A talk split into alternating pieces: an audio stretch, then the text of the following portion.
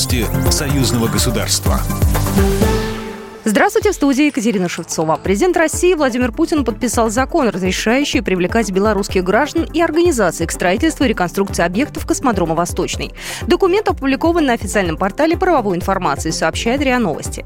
Закон направлен на обеспечение строительства и реконструкции объектов наземной космической инфраструктуры космодрома «Восточный» на территории закрытого административно-территориального образования Циолковской Амурской области, а также на дальнейшее развитие и укрепление российско-белорусских отношений. Закон позволяет госкорпорации Роскосмос и ее организациям привлекать граждан и организации Беларуси для осуществления деятельности на территории Циолковского, в том числе для выполнения работы оказания услуг по строительству и реконструкции объектов космодрома «Восточный».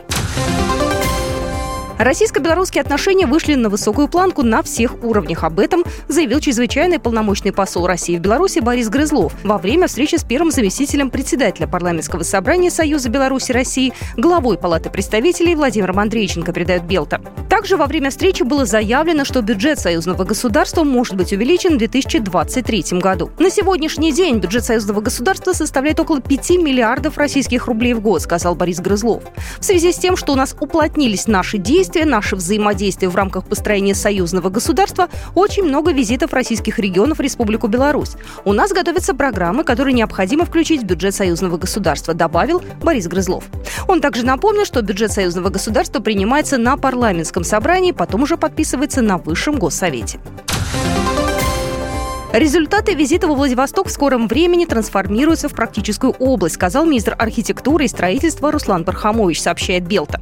Он также рассказал, что Россия заинтересована в более масштабном участии белорусских специалистов строительного профиля в возведении различных объектов на территории Приморского края. Министр отметил, что в ходе зарубежной командировки обсуждались важные вопросы, касающиеся взаимодействия в строительстве. Сейчас предстоит техническая и организационная работа, в результате которой будут конкретизированы все предложения и определены основные основные направления для дальнейшего сотрудничества.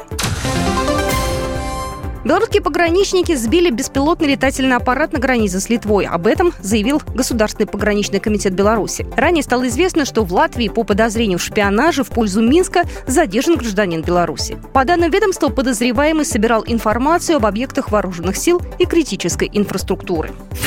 Программа произведена по заказу телерадиовещательной организации Союзного государства. По вопросу размещения рекламы на телеканале «Белрос» звоните по телефону в России 495 637 65 22. В Беларуси плюс 375 44 759 37 76.